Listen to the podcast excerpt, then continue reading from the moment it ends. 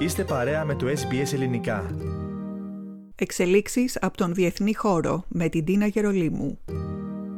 Η επίθεση που σημειώθηκε χθες βράδυ η τοπική ώρα στην δεύτερη μεγαλύτερη πόλη της Γερμανίας, το Αμβούργο, άφησε τουλάχιστον 7 νεκρούς και περισσότερους από 20 τραυματίες σύμφωνα με τις μέχρι τώρα πληροφορίες. Όπως μεταδίδουν γερμανικά μέσα ενημέρωσης, ένας ή και περισσότεροι δράστες άνοιξαν πυρ κατά ανθρώπων που βρίσκονταν σε εκκλησία των μαρτύρων του Ιαχωβά γύρω στις 9 χθες το βράδυ, τοπική ώρα πάντα, στην περιοχή Cross Ποrstel του Αμβούργου. Όπως μεταδίδει η Deutsche Welle, όλοι οι νεκροί φέρουν τραύματα από σφαίρες.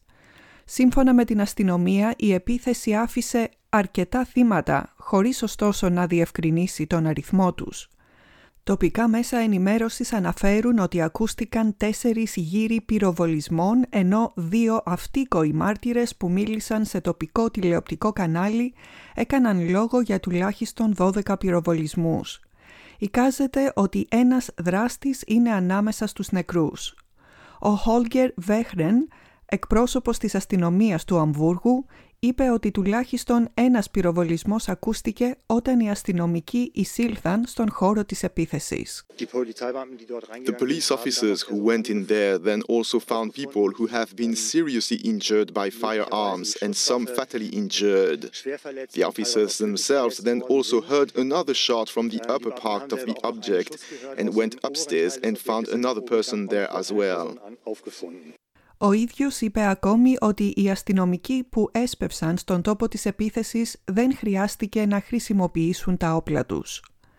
Λίγο μετά την επίθεση η αστυνομία έκανε λόγο για μια κατάσταση μεγάλης κλίμακας και κάλεσε τον κόσμο να αποφύγει την περιοχή. «Αναζητήστε αμέσως καταφύγιο σε ένα κτίριο», είπαν οι γερμανικές αρχές. Μέχρι στιγμής δεν έχει γίνει λόγος για τρομοκρατική επίθεση, αλλά και ούτε έχει αποκλειστεί αυτό το ενδεχόμενο.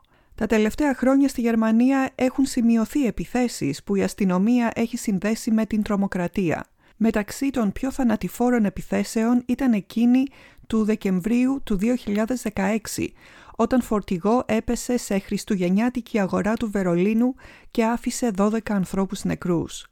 Σε μια άλλη επίθεση, τον Φεβρουάριο του 2020, ένας 43χρονος Γερμανός πυροβόλησε και σκότωσε 10 ανθρώπους και τραυμάτισε άλλους 5 στην πόλη Χάναου.